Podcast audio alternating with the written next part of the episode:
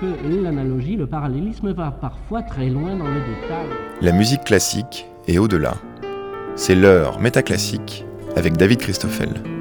Pour euh, bien juger de la qualité d'un chef d'orchestre, on dit parfois qu'il vaut mieux l'observer avec plusieurs orchestres, mais aussi en répétition. Partant de ce principe-là, il faudrait aller jusqu'à pouvoir scruter son comportement en coulisses et pour être encore plus objectif, étudier son cas sur plusieurs années. Puisqu'on abdique assez vite devant l'évidence qu'il est donc impossible de bien juger un artiste, on peut s'en tenir à l'évidence qu'on ne juge vraiment bien qu'en ne voulant pas juger, quand on y pas obligé. Alors dès qu'on doit juger sur commande, comme dans les concours, tout devient beaucoup plus artificiel, mais au lieu de devoir conjurer le dit artifice, pourquoi ne pas jouer avec lui, avec tout ce que le concours peut porter d'excitation particulière quand l'excellence doit jouer avec la fébrilité et l'envie de gagner, veiller à ne pas trop déranger la qualité de la concentration. Surtout que pendant ce temps-là, toutes les questions sur ce qui fait un bon chef sont redébattues, limite brouillées. Pour concourir à faire avancer la définition du bon chef d'orchestre, le cadre d'un concours était spécialement propice, c'est comme ça que le concours international de jeunes chefs d'orchestre de Besançon a invité Métaclassique à venir questionner le lauréat, Swan van Rechem, qui, au moment où nous l'avons interrogé, était encore finaliste, le directeur et néanmoins observateur du concours Jean-Michel Maté, le compositeur Alexandros Marquias qui a créé une œuvre spécialement pour l'édition 2023 du concours, mais qui était aussi membre du jury, aux côtés de deux autres chefs que vous entendrez au cours de l'émission, Deborah Wallman et Hans Graf. Tous les extraits musicaux qui vont suivre ont été enregistrés pendant la finale, les œuvres d'Alexandros Marqueas, Richard Strauss et Wolfgang Amadeus Mozart étant interprétées par l'Orchestre national d'Île-de-France sous la direction du lauréat Swan van Rechem.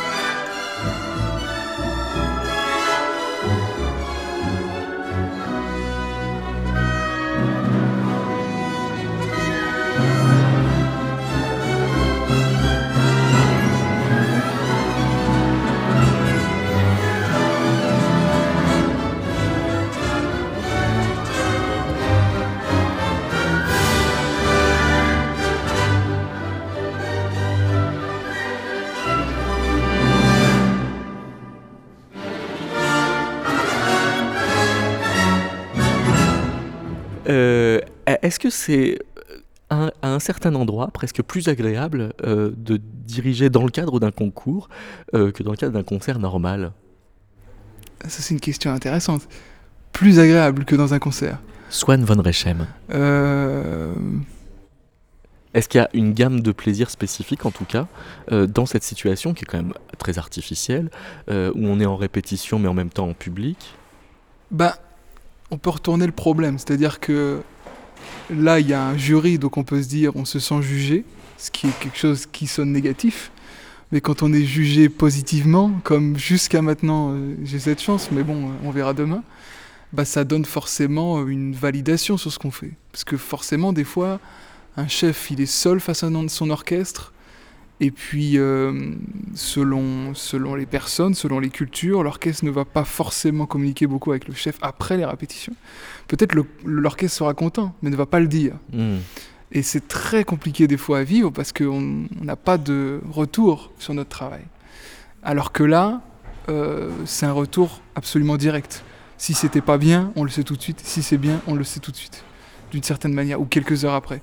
Donc c'est peut-être une des choses agréables, c'est cette espèce de validation euh, très très rapide de ce qu'on fait. Mais euh, je ferais pas ça toutes les semaines euh, quand même. Et c'est très bizarre parce que parce que là où on avait du retour de l'orchestre aux, dernières épreuves, là l'épreuve n'est pas terminée entre la répétition que je viens de faire et demain. Du coup, on a interdiction de communiquer avec l'orchestre. Ah, vous ne pouvez pas parler aux musiciens. Tu as le droit de dire merci, euh, bonjour, au revoir, merci, c'est tout. Donc c'est très, c'est très frustrant parce que moi j'aime bien parler aux gens et je ne peux pas. Donc c'est, je me suis déjà fait euh, Je me suis déjà fait réprimander. C'est vrai? Par, oui, oui, oui, Du coup, je me suis fait réprimander par Elodie Farge, qui s'occupe justement de, de, veiller au bon déroulement de ce concours. Enfin, Donc elle est garante du respect des règles ben, En tout cas, là, pour cette, euh, pour cette répétition, c'était elle qui était garante du temps et qui me regardait euh, bien attentivement pour pas que je communique trop avec euh, l'orchestre d'une façon familière. Évidemment, hein, il faut bien que je leur dise des choses pendant une heure et demie, même si j'aurais bien voulu en dire plus. Est-ce qu'on peut dire que depuis que vous dirigez euh, le, concours, les règles ont un peu évolué? Est-ce qu'il y a certaines épreuves que vous avez adaptées? Alors, les règles générales du concours ont assez peu évolué, mais il y a quand même quelques ajustements au fur et à mesure des années, au fur et à mesure de l'expérience. Jean-Michel Maté. Notamment, un des changements importants dans les dernières années, c'est que euh, depuis deux éditions, tous les candidats restent les deux jours. Parce qu'on trouverait des fois un petit peu dur quand même, un candidat qui vient euh, de l'autre bout du monde, qui fait 15 minutes et le soir, allez, hop, terminé. Et suivant les années aussi, il y a des changements des fois sur les épreuves avec chanteur, ou la place du concerto. Est-ce qu'à une époque, le concerto était en finale, euh, ça faisait quand même beaucoup de choses en finale entre le concerto et la création contemporaine. Donc on a un peu changé, et cette année par exemple, il n'y a pas d'épreuve d'oratorio, mais on a réintroduit le concerto. Alors, euh, sur, le premier tour, euh, l'épreuve consiste à faire travailler l'orchestre. Sur, les trois premiers tours, mais c'est premier tour, deuxième tour et demi-finale, ce sont des séances de travail. Oui, de 15 euh, minutes 15 minutes de premier tour et 20 minutes à peu près le, en demi-finale. Donc, ils gèrent leur temps comme ils veulent, mais il ne s'agit pas de faire une sorte de, filage, il s'agit bien de, de, mettre en scène, en quelque sorte, l'interaction entre chef et orchestre. C'est très important. on voit d'ailleurs, ça commence cette, cette approche-là dès les présélections au printemps, puisque ils ont chacun 12 minutes et dans les présélections, il y a un temps où ils dirigent une pièce sans interruption. Là, cette année, c'était les danses symphoniques de Rachmaninoff. Et ensuite, ils avaient 5-6 minutes de travail musical sur quelques mesures. Et cette question de comment ils gèrent leur temps, comment ils gèrent la séance de travail, quels sont leurs rapports avec les musiciens, euh, ça va au-delà de simplement dire est-ce ce sont des belles artistes, est-ce qu'ils ont une belle gestique. Et la gestion du temps, c'est fondamental, euh, la gestion du rapport avec les musiciens dans, dans un concours et pour ensuite une carrière de chef d'orchestre. Est-ce que les, musiciens, notamment de l'orchestre euh, de Besançon, enfin de l'orchestre Victor Hugo, sont un tant soit peu briefés pour ce qui est pour un autre type d'épreuve, à savoir jouer 20 fois la même chose? Alors, c'est vrai que l'orchestre Besançon qui fait les deux premiers tours, il n'est pas spécialement briefé. Ils font un service de lecture avant pour que le premier candidat ne soit pas dans un déchiffrage, j'allais dire, mais ils sont très, très, comment dirais-je, ils aiment beaucoup le concours. Et ils sont peut-être plus, je dirais, bienveillants et à l'écoute que le serait euh, un orchestre qui reçoit un jeune, un jeune chef pour une première séance de service. Donc euh, euh, peut-être que les orchestres invités le sont un tout petit peu moins, mais là on voit avec l'Orchestre national d'Île-de-France qui est en train de répéter qu'ils ont aussi envie. Mais l'Orchestre Victor Hugo est particulièrement, euh, ils jouent le jeu à fond, mais on les briefe pas spécialement. Ils savent très bien ce qu'ils ont à faire. Et alors, parce que ce, rapport de, l'orchestre à, 20 chefs qui, qui, défilent, ça doit être en même temps une excitation particulière pour eux, ça doit être C'est très excitant parce que j'en ai parlé avec le, corps solo de l'Orchestre Victor Hugo qui, attend ça tous les ans, il me dit mais j'adore ça, c'est passionnant de voir comment euh, de voir ces personnalités très différentes, de voir aussi des fois des techniques un peu différentes, et puis des, vraiment l'approche musicale tout à fait différente. Ne serait-ce que sur la quatrième de Beethoven qui était au premier tour, mais on avait des choses tout à fait vraiment, euh, vraiment différentes. Et que ce soit des hommes ou des femmes, des asiatiques ou des, Européens, vraiment il y a certains qui nous emportent complètement. Déborah Waldman, vous êtes donc membre de ce jury pour le Festival international de musique et surtout pour le concours de, de jeunes chefs d'orchestre. C'est des conditions d'écoute un peu particulières, le fait que les chefs sont aussi des concurrents. Absolument. Déjà, il faut dire aussi que quand ils sont 20 à passer sur la même pièce, c'est extrêmement éprouvant pour tout le monde, pour l'orchestre qui était l'orchestre euh, Hugo euh, Franche-Comté, Victor Hugo Franche-Comté, qui était excellent. Elle était à l'écoute, et vraiment attentive à tout ce qui faisait tous les candidats. Et c'est vrai que l'écoute, en fait, il faut garder la fraîcheur à chaque fois, à chaque candidat qui passe, il faut remettre à la fraîcheur de l'écoute. C'est, ça s'improvise pas parce qu'on ne peut pas nier quand on en est à la 7, 8e fois mm. euh, qu'il y a quand même eu 6, 7 autres fois auparavant. En effet, j'ai croyais ça aussi. Pour moi, c'est la première fois de cet exercice, mais c'était tellement bien organisé avec les pauses que c'est passé hyper vite et avec un intérêt constant. C'était vraiment très bien. Est-ce qu'il y a euh, des, une excitation particulière du fait de cet artifice? Mm, oui, justement, à cause de cette attention, on est obligé, quelque part, de, montrer le meilleur. Et, et, aussi, disons, que l'orchestre, je trouve qu'elle elle pas elle-même. Donc, on peut l'amener un peu plus. C'est-à-dire qu'ils sont en dehors de leur routine. C'est pas juste un concert, encore un concert, etc. qu'il faut l'exciter. Là, c'est vraiment, il faut être au service et eux aussi, ils vont finalement apporter à la décision si on, on choisit un candidat ou pas.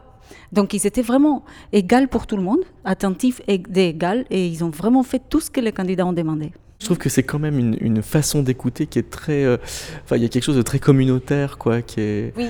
euh, Oui, c'est- presque une cérémonie religieuse en fait. Moi, ce que je sens dans cette Ouais. semaine, c'est que c'est des festivités religieuses, un peu. religieuse. Religieuses, c'est-à-dire que tout le monde est sorti un peu de son euh, ordinaire. Vous voyez, le musicien qui vient, c'est extraordinaire. Les chefs qui traversent le monde entier, Ouais. c'est extraordinaire. Nous, on arrête tout pour venir ici, c'est extraordinaire. C'est comme une espèce de pérégrination. Mais parce que euh, même pour les, euh, pour les musiciens de l'orchestre, ça, Mhm. ça doit être une espèce de, de jeu. C'est un exercice incroyable. Ouais. Et justement, j'ai parlé avec le premier violon, il m'a dit, mais faire la mort de Mélisande 20 fois, à chaque fois différent, et réentendre l'harmonie et le, le génie des forêts, c'est extraordinaire. Et si on a des artistes d'orchestre qui pensent comme ça, on a tout gagné. Et vous sentez que l'orchestre adhère plus ou moins aux différentes personnalités qu'il voit défiler comme ça? Ouais, Ça s'entend ça déjà, c'est ouais. pour ça qu'on peut fermer les yeux. Et ça, c'est collectif, forcément. Non, après ça peut être partagé entre les musiciens, Oui, et c'est pas forcément... Parce tous que les musiciens. ouais. Oui, euh, mais la question de ça, justement, c'est embarquer la majorité. Ouais. La majorité moteur. Après, vous aurez toujours un, mais il faut pas qu'il soit les moteurs. Hmm. En fait, c'est ça notre travail. Et puis après, il y a qui suivent. Donc, euh, c'est vraiment faire de eux, comme vous dites, un collectif qui suit là, un, un chemin.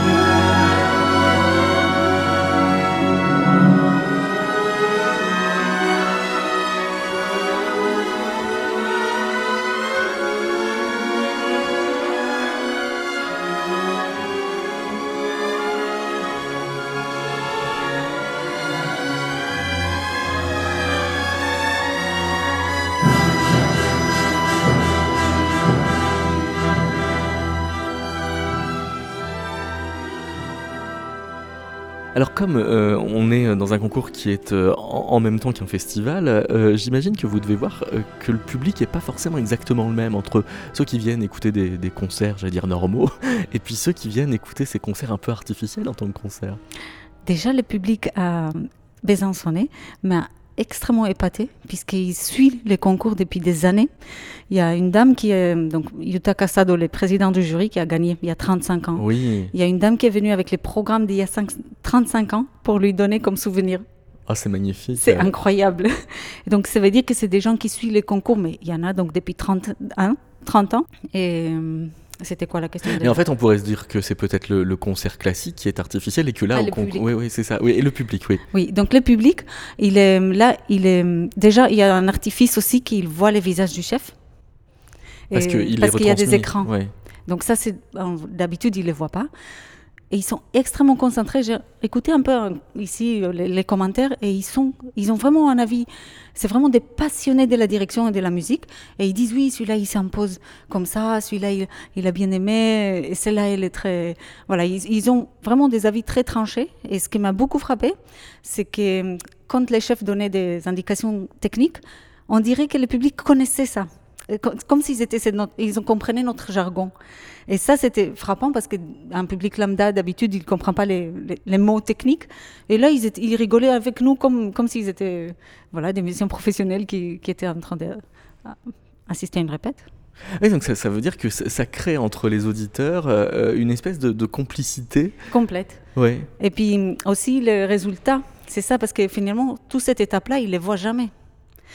D'ailleurs, je trouve que c'est excellent, qu'il faudrait ouvrir les répétitions des fois, parce que Certains un musicien le font. hein, oui, ouais. bien sûr.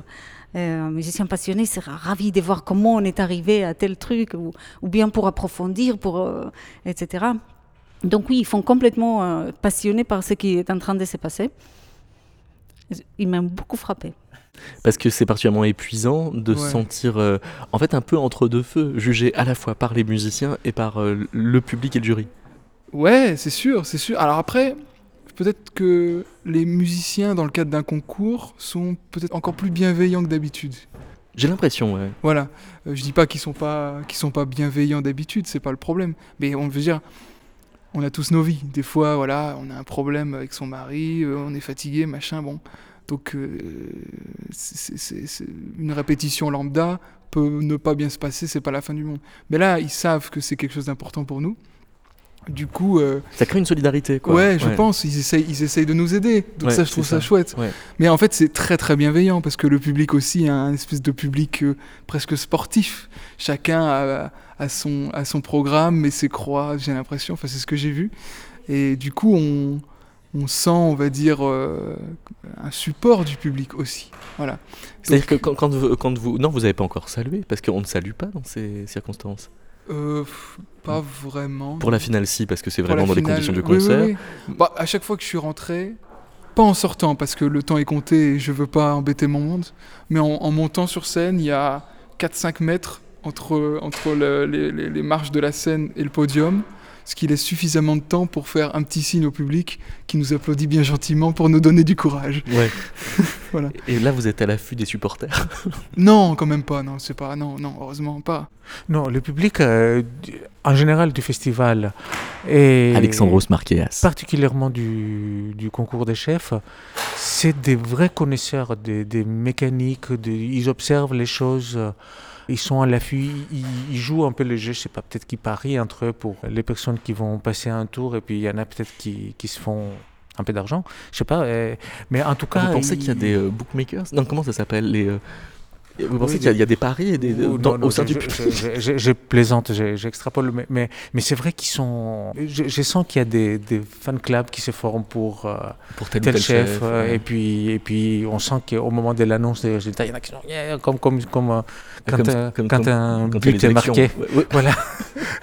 du coup, c'est- un jeu qui est amusant, mais surtout, les publics, les bénévoles, il y a beaucoup d'humanité, ils accompagnent tout ça avec beaucoup de bienveillance. C'est- C'est très sympa. Mais vraiment, ils vivent le, concours de l'intérieur. On finit parfois à 23h30, euh, minuit, et ils sont toujours là pour attendre les résultats. Ils n'ont pas envie d'aller se coucher.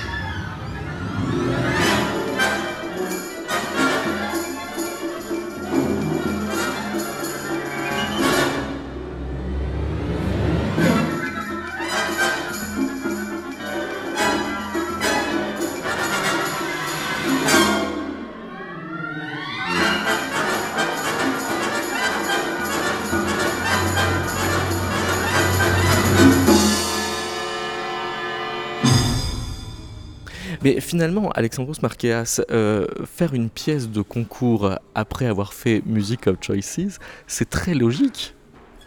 Oui, on peut, on peut dire ça comme ça, parce qu'en fait, euh, ça, ça laisse la place au choix, aux personnalités des, des- des musiciens qui jouent. Ouais. Du coup, moi, j'ai- j'aime bien un peu me mettre en retrait et proposer un- une situation, quelque chose qui, qui est mobile, qui est souple, et puis laisser les, les interprètes le public aussi décider pour la consolidation pour la version finale. Parce que avoir euh, pour le premier tour par exemple 20 fois la même pièce avec euh, le même orchestre mais 20 chefs différents, c'est aussi un concept de concert très original. Ça peut, ça peut. Il faut juste euh, être suffisamment concentré pour chasser les nuances. Pour, il faut, faut tendre l'oreille, il ne faut pas, il faut pas se laisser endormir, il ne faut pas se laisser emporter. C'est une écoute un peu différente peut-être, mais... C'est-à-dire qu'on écoute autre chose de la musique quand on écoute comme ça? On écoute autre chose, oui, oui, oui, oui parce qu'on est à la fois bercé par la répétition et puis attiré par la différence, par la nuance, par la... La différence éclate. Oui, tout à fait, tout à fait. Et on sent que les, musiciens sont euh, aguettés de ne surtout pas euh, routiniser leur jeu, à bien justement faire hyper attention à la spécificité de chaque chef. Voilà. Pour, les grandes pièces du répertoire, les orchestres sont parfois marqués par un chef qui a fait mettons, une symphonie de béton plusieurs fois avec eux. Et quand il y a un autre chef, il faut qu'il déconstruise un peu les, les, les, habitudes. Et là, c'est encore plus parce qu'ils doivent jouer les jeux et être à l'affût de chaque euh, indication et chaque euh, idée de, de, de, chefs qui, sont, qui font partie du concours. Du coup, c'est particulier. Alors parlons de Living Happily euh, During the War, euh, parce que euh, là on est justement dans une fausse fête, on pourrait dire. Tout à fait. C'est l'idée d'une musique festive qui tourne comme ça dans, dans la tête d'un personnage. C'est une musique à programme. Hein.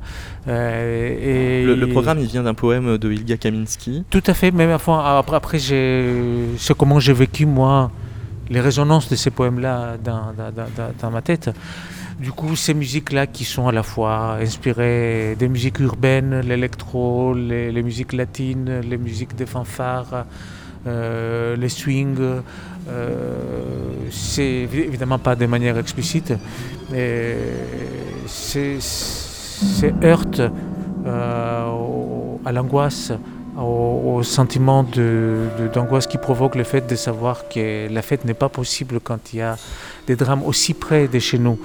Et au milieu de la pièce, il y a quelque chose comme, une, euh, comme un arrêt de la musique. Et cet arrêt de musique permet d'écouter, à cause de cette proximité-là, euh, les bruits de la guerre les, ou les pleurs qui, qui l'accompagnent de, de, loin avant que la fête impossible reprenne son, son cours. Ça veut dire qu'on ne peut pas composer, euh, même pour euh, le concours de jeunes chefs d'orchestre à, Besançon, de la même façon depuis qu'il y a la guerre en Ukraine? Pour moi, non. Non, parce qu'on on, est, on, vit ici et maintenant, on, allume la radio, on sait le nombre de morts. la musique est censée porter un message de fraternité et d'espoir, mais on voit que ce n'est pas toujours euh, le cas. Au moins, ce que j'essaye de faire moi avec mes compositions, c'est partager mes angoisses et les exprimer sans dire aux gens quoi penser, mais les inviter à partager ça avec moi et puis chacun fait ce qu'il veut à la fin. Hmm. Euh, même si effectivement c'est beaucoup moins grave le fait qu'on ait des chefs d'orchestre qui soient en concurrence, ça participe quand même de cette tonalité de fausse fête? Tout à fait. Euh, enfin, ce que j'ai vu entre les 20 euh, chefs sélectionnés que nous avons entendus, c'est qu'il y avait beaucoup de solidarité et beaucoup d'amitié entre eux. Et puis comme ils sont, je sais pas, 7-8 nationalités, ça, ça, ça, ça, prouve quelque chose. Après, je ne sais pas si à l'intérieur du groupe il y a des, des dissensions, des, inimitiés, des, des, sentiments d'injustice peut-être, sûrement, hein, parce qu'enfin on est, on est humain et même nous on peut peut-être se tromper. Euh, mais le, le sentiment est plutôt positif.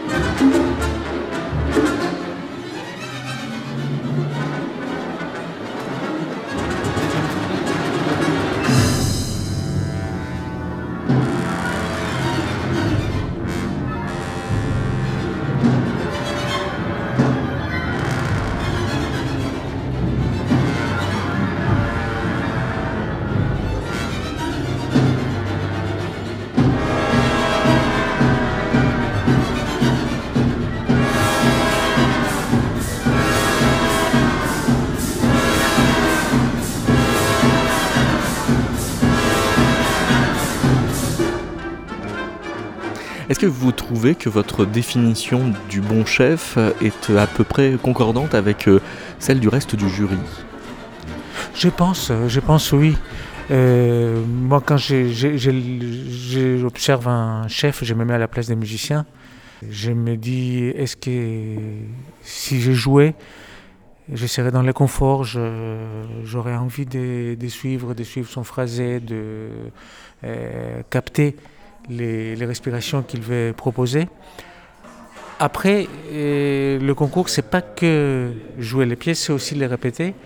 Et du coup, mon intention s'est déplacée aussi sur le- l'organisation de la répétition, comment le chef s'exprime, qu'est-ce qu'il pointe, comment il euh, propose une vision et comment il, utilise euh, dans ses mots à la fois les métaphores et les indications spécifiquement musicales pour obtenir ce qu'il veut. Parce que vous, Alexandre Marquez, en tant qu'improvisateur-compositeur, vous pourriez idéaliser un chef qui se mettrait tellement à l'écoute de l'orchestre euh, qu'il aurait à peine une proposition. Il viendrait simplement recueillir l'envie des musiciens. Oui, mais finalement, je pense, euh, c'est pour ça aussi, c'est la, c'est la, la raison de l'existence de, de chefs pour les orchestres, c'est qu'il y a ce besoin de coordination. C'est pas une musique qui est créée sur l'instant, c'est une musique qui est interprétée. Du coup, il faut que l'interprétation, il faut qu'on pense tous à la même chose au moment où on interprète, sinon ça devient incohérent. Euh, non, c'est bien. J'avais cette idée Déborah Waldman. et je l'ai retrouvée ici chez les jeunes. C'est qu'aujourd'hui, vous savez, le management est devenu autre chose, n'est-ce pas? Et ce n'est plus le, le tyran. Et avant, le chef d'orchestre était plus tyran. Le management a beaucoup évolué. On est devenu service management, donc on est au service des musiciens, au service du compositeur. Mais ce que j'ai retrouvé dans ça, c'est que même si on a cette humilité, il faut quand même être un chef. Parce que dans le mot chef d'orchestre, il y a chef. Et c'est ça, je pense que ceux qui ont trouvé ça entre les je suis trop jeune, parce que c'est ma première fois que je dirige tel truc, et entre s'il vous plaît, soyez avec moi, mais je suis quand même votre chef, c'est eux qui avaient bien. C'est-à-dire qu'il faut que l'autorité arrive à se détacher malgré la musique. Exactement. Une Ah autorité, ce qu'on dit, l'autorité naturelle. Ouais. Et ça, c'est, euh, vous, vous le voyez avant même que ne commencent les premières notes, alors.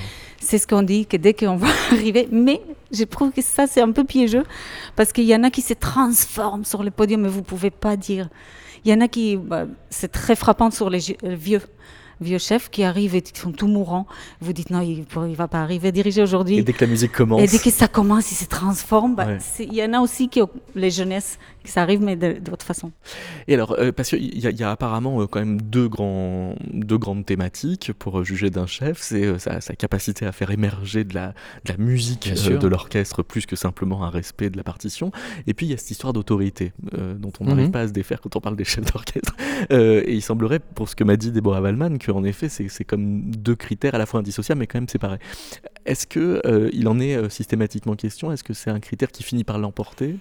Je, dirais que, comme vous l'avez dit, l'un ne va pas sans l'autre. C'est-à-dire que Jean-Michel Maté. un chef qui sera euh, absolument, euh, euh, qui sait parfaitement se faire respecter, etc., mais où finalement euh, c'est un, un peu un technicien, où on s'ennuie un peu, il aura du mal à, en- à- à emporter l'adhésion. En revanche, quelqu'un qui est très artistique, mais où il y a des grosses fautes techniques, là, ça sera encore plus rédhibitoire. C'est-à-dire que là, c'est vraiment le, le- le critère de grosses fautes techniques ou de mauvaise gestion du tempo, ou de non-respect de la partition.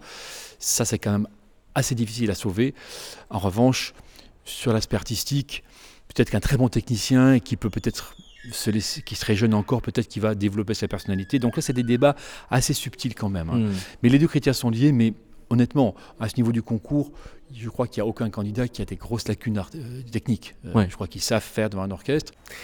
Et alors, la, la question de l'autorité, on, on dit que pour être un bon chef, euh, il faut avoir une autorité naturelle ou quelque chose comme ça. Est-ce que vous, vous en faites une qualité séparée? C'est-à-dire que vous, vous la regardez... euh, L'autorité est quelque chose de très, très, très précieux. Hans Graf. Elle n'est pas donnée par une position, elle n'est pas donnée par un concours. Elle n'est même pas donnée par le talent? Non, elle doit être acquise. Et si vous avez le talent, vous, vous pouvez l'acquérir. Mais il y a des situations où on voit, ah, c'est un grand talent. Alors, c'est pas une autorité, c'est la sympathie. Ah oui. Vous voulez, Et voulez- c'est moins bien vous- Non, c'est enviable. Non, c'est très bien. Mais si vous restez avec un orchestre 5 ans, la sympathie va, S'effriter oui, comment dit-on en français, faner un peu. Ah, faner, c'est joli. oui. Ça Comme- ou c'est- Comme oui. les, Oui, comme- faner, faner. oui. comme les fleurs, oui. Ouais, ouais. Alors l'autorité peut croître si vous faites les bonnes choses et si vous travaillez bien. Oui, parce que ça, ça- ça veut dire que c'est une autorité puisée dans la confiance. Ouais. C'est ça. ouais. Acquise et méritée. Il faut la mériter. Et ça devient une autorité élective, c'est-à-dire à, l'intérieur même d'une relation avec un orchestre. C'est pas une autorité en soi qu'on balade d'un orchestre à l'autre. Il faut la mériter. On peut la perdre d'un jour à l'autre. Hmm. C'est Mais risqué, dis donc, hein, comme Hmm. métier. C'est risqué comme métier. C'est une vie qui est un peu. euh, Oui, la guillotine n'est pas, n'est pas loin. N'est jamais loin. ouais. Mais c'est une vie enviable. C'est très, très grand. Moi, Moi, je ne me plains pas de toutes les choses qui me sont arrivées dans ma vie qui étaient moins agréables. Je suis reconnaissant pour tout ce qui m'a été donné dans mes 45 ans de sur scène qui, était, qui était beau et bon et dont on se souvient avec, avec un certain plaisir, une certaine chaleur dans, dans l'âme. Et il y a des orchestres où ça fonctionne, il y a des orchestres où ça fonctionne pas, et même après 40 ans, c'est c'est pas explicable pour- pour- comment un chef euh, réussit bien ou pas bien avec un orchestre. Il y a des critères, mais c'est pas suffisant. Il y a plus. Il y a des sympathies. Donc à l'époque, vous étiez donc candidat. J'étais candidat, j'ai fait le premier tour. Le premier tour avait déjà la même forme à l'époque?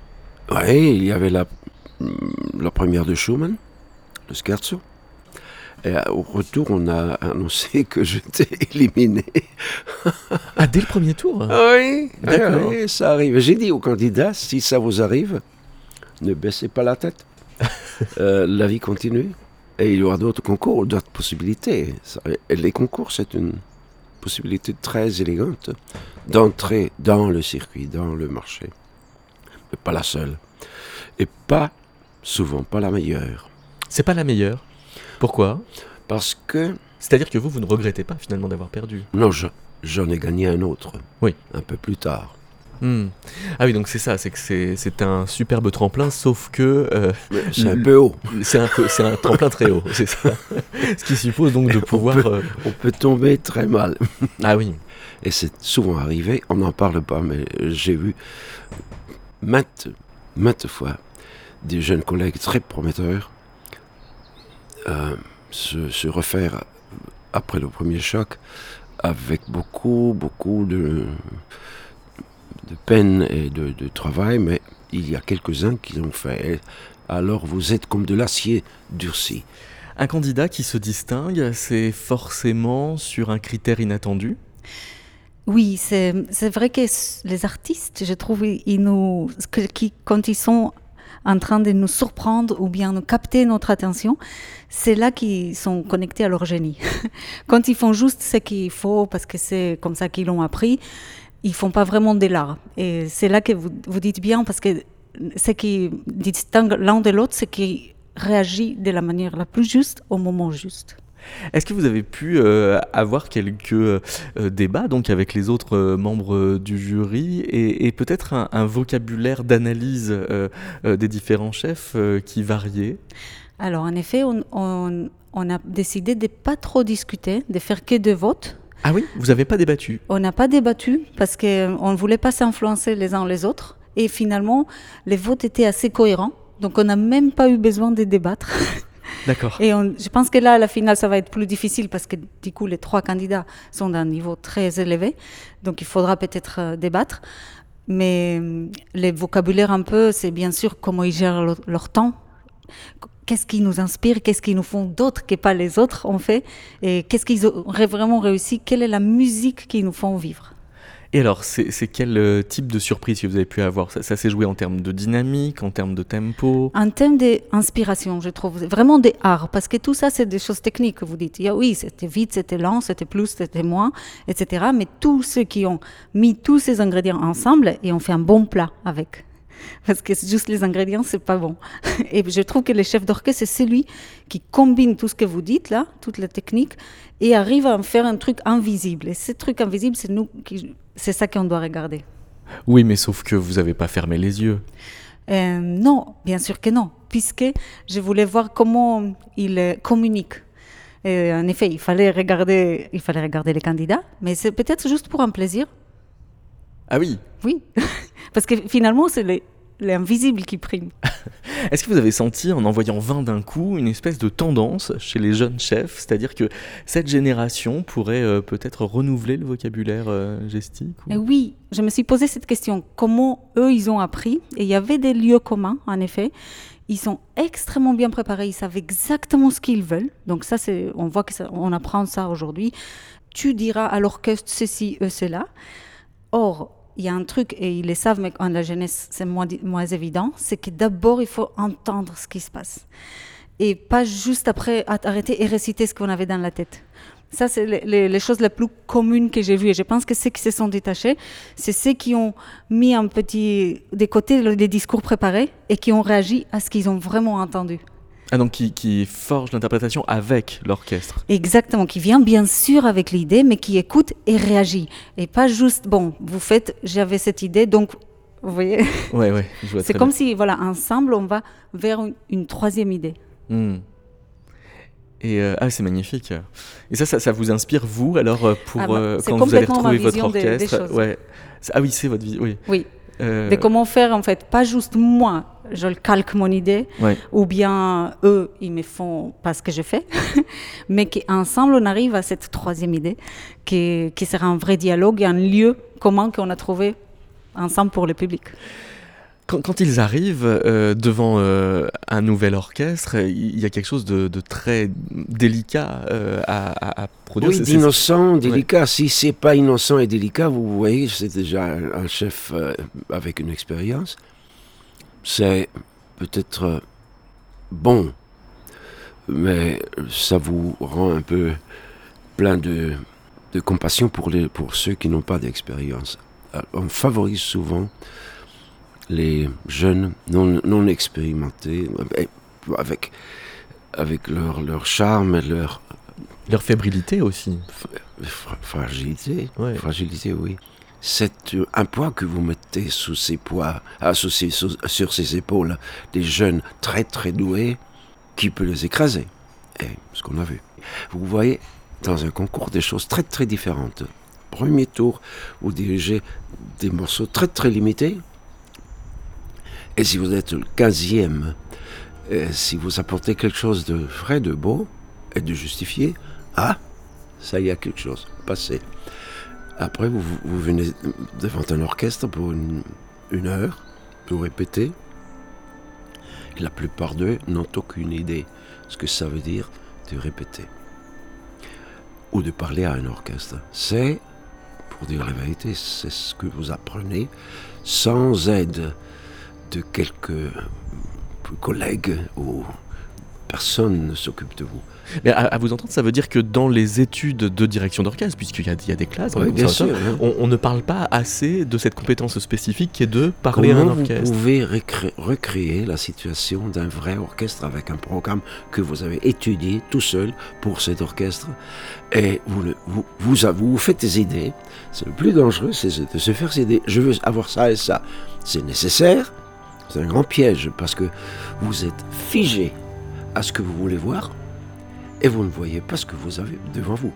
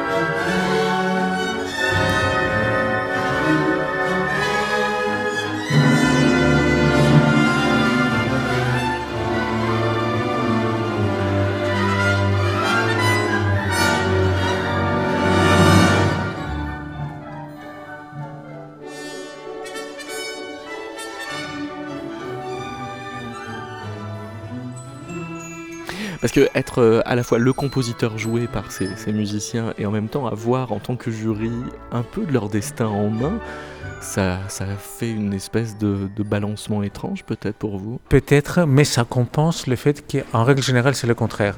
C'est-à-dire que le compositeur est joué et puis son destin à la main de- de, des chefs d'orchestre ou des directeurs des orchestres, euh, etc. Du coup, pour une fois que c'est comme ça, profitons. Ah, ah oui, ça, ça vous redonne un peu de pouvoir. Eh oui, Alors- oui, oui. Ah oui, vous sentez que vous n'en avez pas tant que ça sinon. Bah, on n'est pas, on n'a pas tant que ça- non, on n'a pas de pouvoir. Les, les, les, les compositeurs, sauf par Bah, rapport vous décidez quand même tout ce qui est joué.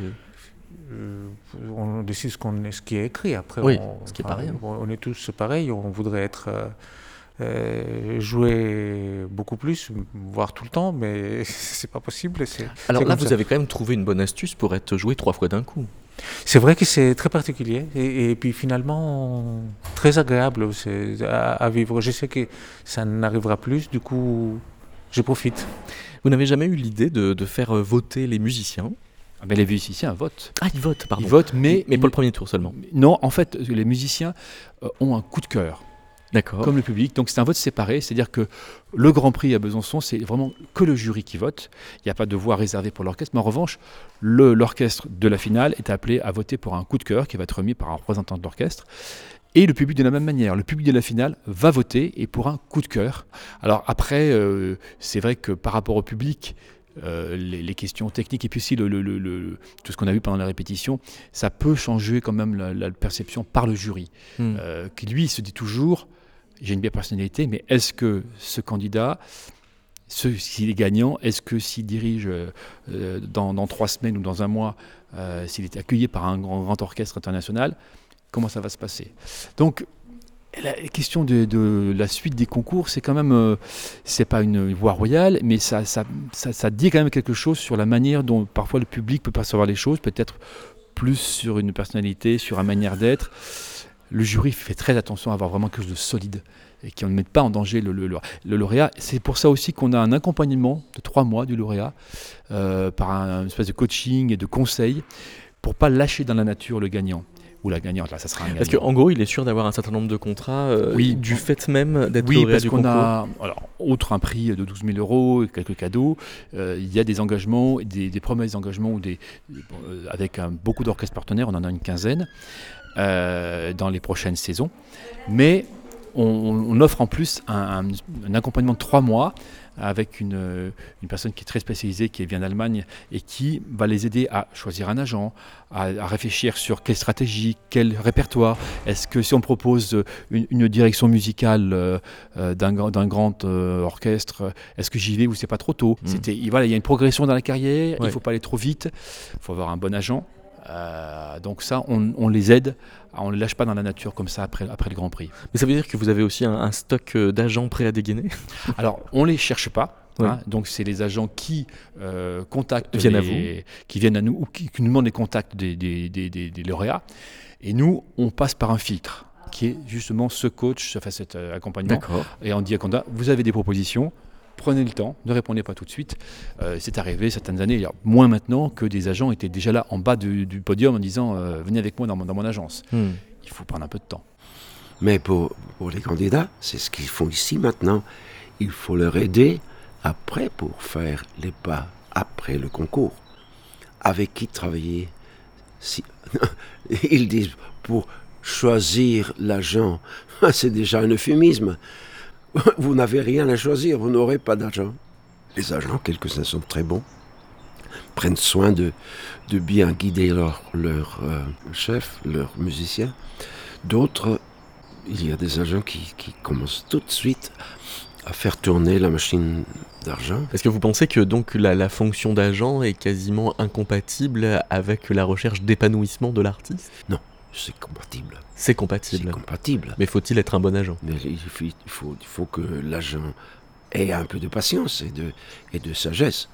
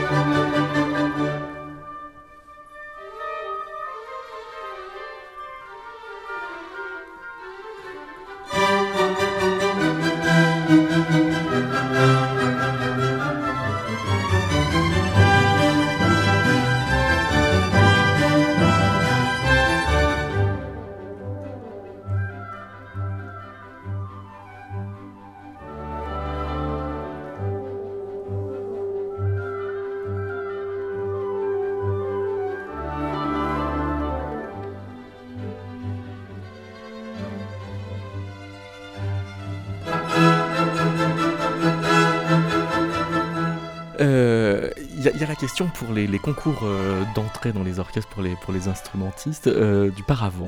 Euh, ça s'est jamais posé pour euh, des, des chefs d'orchestre. impossible. Euh, de, de même qu'il n'est pas question de fermer les yeux pour, de, pour entendre ce qu'ils font d'un orchestre, on, on les regarde quand même.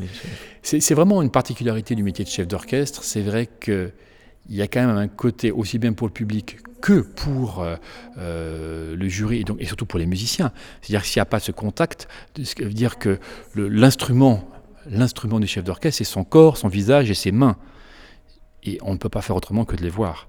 C'est-à-dire qu'il y a des gestes qui fonctionnent et qui ne donnent aucun son. Le, le- le chef d'orchestre, il est muet. Donc mettre un paravent devant quelqu'un qui est muet, ça n'a pas trop de sens. Hmm. Donc cette question ne se pose pas pour un concours de chef d'orchestre. Donc euh, en soi, ça pourrait presque être euh, un, Un concours blind test. derrière par Parce Intéressant. qu'on ne le fait pas ça pour les chefs On d'orchestre. ne le fait pas parce qu'il ouais. y a aussi des. Bon, en même temps, si le chef n'a pas des techniques, ça va pas sortir tout seul. On, on aurait pu deviner. Oui. Euh, mais on ne le fait pas, je trouve que parce qu'après, on, le met des, on leur donne des remarques. Donc, euh, s'ils n'ont pas passé, donc, on pourrait les aider aussi dans ce sens. Hmm. Mais c'est une bonne question.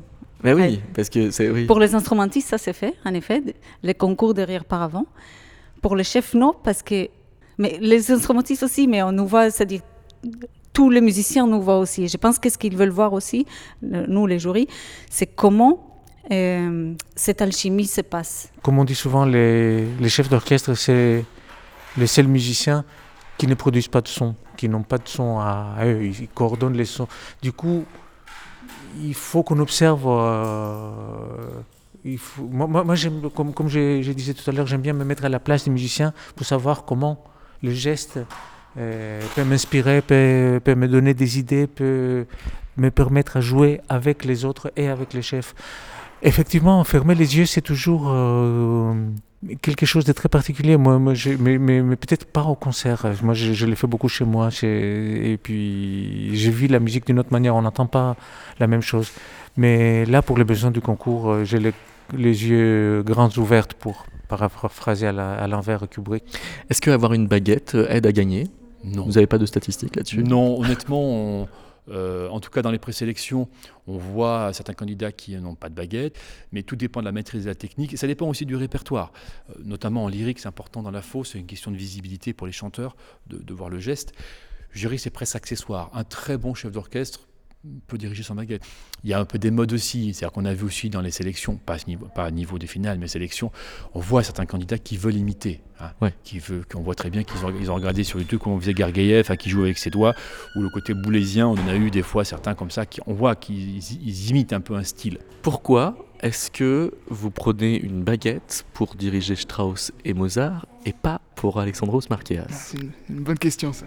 Euh, pour moi, euh, dans ce genre de pièces contemporaines où il y a vraiment beaucoup beaucoup de choses rythmiques et surtout c'est pas un orchestre traditionnel dans le sens où, euh, le rôle, les basses ont le rôle de basse, le thème est à gauche avec les cordes. Enfin, je sais pas comment dire, mais mais on peut on peut quand même très vite trouver un système dans, dans l'orchestration traditionnelle entre guillemets.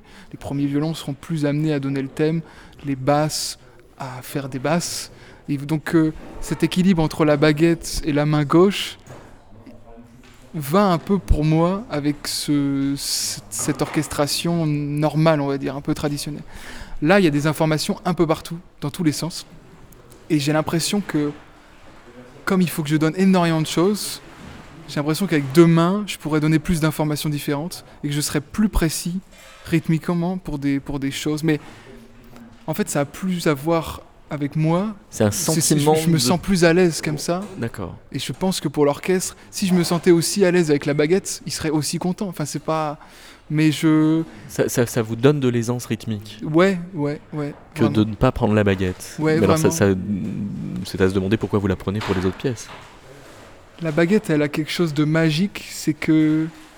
Elle permet de montrer beaucoup de choses très fines avec très peu de gestes en fait. On peut tourner la baguette et l'orchestre comprend qu'on avance un petit peu. Donc dans une pièce comme Strauss, je me sens plus beaucoup plus à l'aise. Je sais pas pourquoi. Je suis désolé, j'ai énormément de mal à expliquer ça, mais euh, mais il y a aussi la ligne. La, baguette, elle va être capable de montrer une, immense ligne très facilement, qui sera pas forcément pathos parce que on montre une ligne avec un bras, Un bras, ça a forcément plus de bras que de, de- de poids qu'une petite baguette toute fine. Donc ça permet aussi de montrer des lignes et d'avancer un petit peu plus, et en même temps, grâce au bout de la baguette, de rester extrêmement précis. Donc d'une certaine manière, la baguette peut des fois donner plus d'informations qu'une main droite sans baguette aussi. Il y a des moments où on, on réfléchit beaucoup sur notre corps, euh, les, les chefs d'orchestre, sur euh, comment... Parce qu'en fait, tout est, tout est là, en fait, comment le corps... La, tension du corps va faire beaucoup pour le son. Et surtout pour la détente de l'orchestre. Un chef tendu, un orchestre sera tendu, c'est sûr. Et personne pourra expliquer pourquoi, mais ce sera comme ça. Et du coup, euh, j'ai eu des moments où je trouvais que la baguette, justement, me tendait plus que les mains. Parce que forcément, il faut la tenir. Et c'est une pince. Moi qui est percussionniste, je sais ce que c'est. Une pince, si elle est trop serrée, ça, ça tend tout le corps. Et il y a euh, toujours une euh, grande force à arriver avec une proposition, une, façon de, saisir l'œuvre. Alors oui et non. Là, c'est une question qui est intéressante parce que euh, certains candidats arrivent avec des choses préparées et on voit qu'ils ils ont dit, bah, je sais que je vais dire ça à tel endroit, et ils le disent, quel que soit ce qu'ils ont entendu. Ce qu'on attend des candidats, c'est qu'ils disent des choses par rapport à ce qu'ils entendent. Oui, Par rapport à- bah oui. Mais si ce qu'ils disent a été préparé et n'a pas vraiment de rapport exact avec ce qu'on a entendu, ça veut dire qu'ils n'ont pas suffisamment d'oreilles et qu'ils récitent une leçon. Donc ça, évidemment, le, public ne le voit pas, le jury le voit immédiatement. Et pourquoi il demande un truc alors que ça a été fait, ou pourquoi il demande un accélérando alors que soit il n'est pas dans la partition ou, il n'a pas de sens, alors qu'ils l'ont fait. Euh, donc c'est ça, c'est évidemment euh, très important. Il faut être très préparé, mais il faut être surtout très réactif par rapport à ce qui est entendu. Oui, c'est toute cette tension finalement, être préparé et réactif à la fois, ce Exactement, qui est euh, exactement. quand même Il faut ambivalent. avoir ça en envie de l'œuvre, il faut, la connaître parfaitement. Dans l'épreuve d'opéra, il faut connaître les rôles, évidemment, mais il faut aussi avoir euh, sa propre approche. Sur les œuvres purement symphoniques, euh, il faut avoir évidemment une vision de l'œuvre, mais il faut être très réactif par rapport à, euh, au niveau et aux, aux propositions de l'orchestre, et à la sonorité, à l'équilibre, etc. C'est pas ni, réciter des choses qui ont été préparées, ou ce qui agace encore plus les musiciens à l'orchestre, qui vous font l'histoire de la musique, hein, qui vous disent, qui vous font des commentaires musicologiques, des fois plus ou moins pertinents. Euh, les musiciens connaissent la musique, il ne faut pas les prendre pour des, pour des... Voilà, ça c'est assez rare, mais c'est arrivé dans les sélections euh, qu'on nous raconte la vie de Beethoven ou pourquoi il avait écrit ceci, cela. Bon, si, ça, ça, a c'est- un, si ouais. ça a un vrai sens euh, par rapport à ce qu'ils ont entendu, Oui, oui. ça peut justifier Bah, si c'est juste ouais. récité pour montrer qu'on a... Bon, c'est un, peu, euh, voilà, c'est un peu à côté de la plaque. Alors parlons précisément de ce que vous leur dites, euh, parce que euh, il y a euh, du côté du, du jury l'idée que il faut évidemment que vous soyez préparé, Mhm, mais évidemment que vous soyez aussi réactif à ce qui se passe, à ce que vous recevez. Et toute la question est de savoir comment vous allez euh, trouver cet équilibre. Et moi, en regardant la, la répétition, il y, a- il y a des moments où je me demandais, est-ce que ça, il l'a un peu répété, comme les éléments de programme, par exemple, quand vous rappelez euh, euh, ce moment-là euh, dans la pièce de Strauss correspond Mhm. à un moment psychologique particulier, quand vous rappelez que dans la pièce de Marquéas, on est un peu comme dans une fausse fête. Ça, c'est- c'est des choses que vous avez préparées, que vous, vous venez fort de ça. Non, non, non, non. Ce serait un peu. Je suis pas là pour faire un cours d'histoire de la musique et je suis pas là pour euh, Pour raconter pour raconter. Enfin, c'est c'est quelque chose. C'est c'est un équilibre euh, très délicat, mais ça se sent tout de suite si quelqu'un a préparé un discours et quelque chose comme ça. Moi, je sais ce que je veux. Je sais ce que la pièce dit. Euh, Strauss, je sais quel passage correspond à quoi pour mon imagination. Mais voilà, il y a, y, a, il y a réellement deux femmes différentes dans cette pièce. Il y a deux, il y a trois moments, on va dire, où le, le commandeur arrive et lui dit attention, si tu continues comme ça, ça va mal se passer pour toi. Et je, sais- je sais où sont ces choses-là, mais je vais pas arrêter l'orchestre pour leur dire attention, c'est ça. Non, s'ils le font bien, c'est ça. E- Est-ce que parler la même langue que l'orchestre euh, est tant que ça une chance? Parce que là, on a un candidat Non. qui est euh, français, Non, non. euh, non, qui parle. franchement. Oui, et vous dites que non. Franchement, moi, franchement, Vous- si, mais- vous êtes, si vous êtes trop bavard, parce que trop virtuose de la langue, vous, vous bavardez trop. Et Donc là- c'est- presque un danger alors de parler la langue de l'orchestre. Oui et non, il faut être, euh, faut être plus stagionato, plus mûr déjà pour peser les mots. Et je, je leur dirai, s'ils veulent entendre, à tous ce que vous dites là, avant, devant l'orchestre. Réfléchissez à la maison et cherchez à le dire en trois mots. Racontez pas des histoires qui peuvent intéresser le public dans votre dos. Ah, il y a une histoire là, il l'aimait pas encore, il l'aimait. Alors pour l'orchestre, c'est absolument inutile. Sauf si vous avez un orchestre que vous connaissez, que vous êtes convivial à de, à de 20 ans. et vous aurez une œuvre à expliquer. Vous pouvez faire un peu de ça, un peu.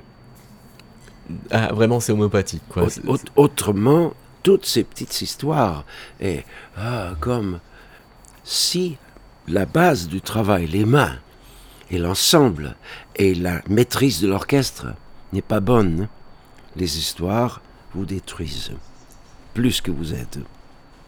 C'est un mal de, de beaucoup de membres. dans Mais, mais- mais vous, dans votre carrière de chef d'orchestre, vous avez fait attention à ne pas trop parler aux orchestres? Je l'ai, je l'ai appris douloureusement. Ouais. Parce que vous gaspillez du temps de, de- de répétition. Les chefs peuvent transmettre la poésie seulement quand tout est en place. Alors justement, le contact avec la langue, il faut dire qu'on ne communique pas avec les langues, pas avec les paroles. Et on essaye à chaque fois de... Ah, Pourtant, on parle à, à son orchestre quand Les- on Dans l'idéal, on ne devrait pas. Ouais. Dans l'idéal, on coupe et on recommence. Si on recommence et ça sonne différemment, on a tout gagné parce qu'on a communiqué avec les gestes. Mhm. Il y en a aussi qui coupent et chantent, par exemple. Ah, il y a beaucoup de- qui chantent, ouais. Voilà, et que, et que la- l'idée est transmise comme ça. Ça dépend des chefs, mais ceux qui ont un accent, par exemple, ou bien qui parlent anglais d'un coup, et ben, ça captive autrement la- l'attention des musiciens. Et moi, personnellement, quand j'avais des orchestres français qui en parlent français, donc il y a un truc des routines, et dès que vous mettez un mot étranger, ah, ça réveille un peu tout le monde. Donc vous qui parlez français, euh, même si c'est pas votre euh, langue maternelle, vous arrivez avec un orchestre français à parler autre chose que le français, un peu exprès Dans l'idéal, oui, de temps en temps, on dit facciamo, ou, ou OK, ou, ou go on, ou please, ou des choses comme ça. Mais c'est pas juste pour frimer qu'on parle d'autres langues, c'est vraiment pour dire, voilà, on est au-delà des langues, on est, parle une- un langage qui est encore au-delà de toutes les langues. Ah oui, c'est pour tirer l'attention un peu au-delà même de- du sens du des, sens des des- mots, mais peut-être d'une du sorte... littéraire, en fait. Ouais, ouais, ça ouais. a l'air métaphorique. Parce que si on dit que des trucs trop... Bien sûr qu'on est précis, je caricature. Mais si je donne que des ordres, c'est aussi chiant. Parce qu'ils font que obéir. Il faut créer à que... Revenir à que le musicien soit créateur lui-même aussi. Qu'ils aient la place de faire une proposition. Exactement. Donc dans deux ans, euh, vous êtes sûr euh, de rester chef d'orchestre et de ne pas tant que ça revenir euh, aux percussions? Bah moi c'est la, c'est la direction d'orchestre qui me passionne le plus. J'adore la percussion, il n'y a aucun problème. Malheureusement je joue moins qu'avant. Euh, mais euh, Parce que diriger prend du temps. ouais, ouais, beaucoup. Ouais. Apprendre les partitions c'est énorme. Puis les projets ça dure beaucoup de temps. Beaucoup, c'est, de vraiment faire sérieusement les deux, c'est pas possible. Vraiment sérieusement. Ouais. Après, euh, on peut faire les deux moins sérieusement aussi, mais, mais, mais en fait, je pense qu'on peut être un immense percussionniste et faire un petit peu de direction d'orchestre. Euh, mais je pense pas qu'on peut être un. Oui, un- ouais, et faire un peu dire, on peut être un très, peut-être un très bon chef et faire un petit peu de percussion pour le plaisir. Mais à un très très haut niveau, les deux, c'est juste du temps. Il y a 24 heures dans une journée. Et malheureusement, je dois dormir un petit peu. mais euh, je pense que c'est. Ouais, ouais, c'est pas, c'est pas, c'est un peu compliqué de faire tout.